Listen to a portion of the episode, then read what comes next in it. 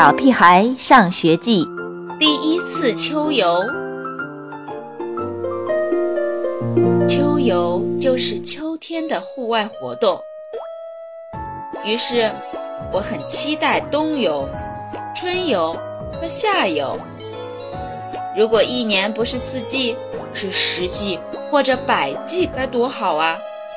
那样我就可以一直不停地游啊游。你又不是鱼。妈妈打破了我的幻想。呃，书包里有面包、水、猪肉脯和水果，还有小坐垫儿。热了就把外套脱下来。知道了，知道了。我兴冲冲地背着书包，和爸爸一起出了家门。学校门口排起了长龙。十几辆大客车等在那里，张开嘴巴把我们吞进去。一上车，同学们就变成了叽叽喳喳的麻雀，想让他们把嘴巴关上半分钟都办不到。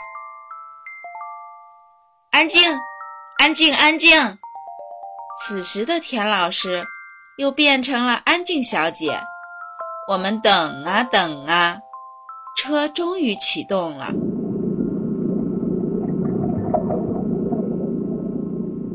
金刚是只小睡熊，平时上课就喜欢睡觉，有时一节课睡两觉。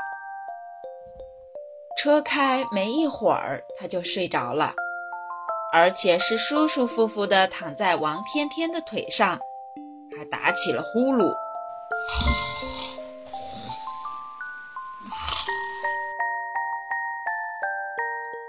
我有对付呼噜的绝招。以前爸爸睡觉打呼噜时，我就是这么对付他的。很简单，就是捏住金刚的鼻子。被憋醒的金刚一定是梦见了一只暴龙在吃它，竟然张牙舞爪地叫起来，逗得我们笑个不停。等他发现暴龙是我时，一下子变成了。恐爪龙企图扑过来吃掉我，金刚，安静！要不是安静小姐及时制止，我们肯定要痛痛快快的打一架。不过，安静了一会儿，胡小图就把奶酪吃进了鼻子了。胡小图，安静！静小姐拨开看热闹的同学。我一直都很安静，胡小图委屈地说。他说的是真话，他刚才一直在安静地吃东西，直到将奶酪安静地吃进鼻子里。你的鼻子也馋了吗？刘坚强刚才要胡小图分一块奶酪给他，胡小图不同意。现在刘坚强很是幸灾乐祸。时间过得真快，我还没笑够就到目的地了。眼前是一片果园，无数棵果树上挂满了大大小小的苹果。我们今天是来摘苹果的。苹果一个个挂在树枝上，好奇地盯着我们看。苹果实在太多了，我都不知道先摘哪个好。我想起来，妈妈叮嘱过我，要摘一个最大的送给她。这边瞧瞧，嗯，那边看看，低一点树枝的大果子都被同学们摘走了。还有零星的几个正蹲在高处看我笑话呢。突然，我发现茂密的树枝中间藏着一个没被人发现的特大果子，红红的，像个小太阳，皮上还带着一小块斑。看起来，今天摘苹果的冠军肯定就是我啦。我的心狂跳起来。我踮起脚尖，伸长手臂，啊，够不到。我助跑，跳，还是够不着。怎么办？我急得团团转。我要这个！突然，金刚窜到我面前。这个是我发现的！我大叫一声，张开双臂拦住他。上面又没写你的名字。金刚用力推开我，使劲儿地往上蹦。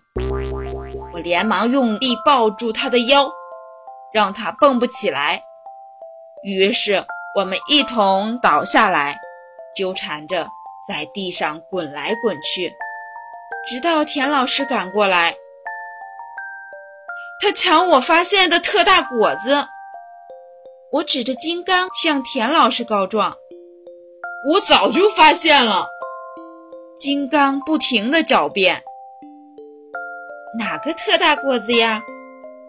田老师向树上望着：“咦，真奇怪，树上的大果子不见了。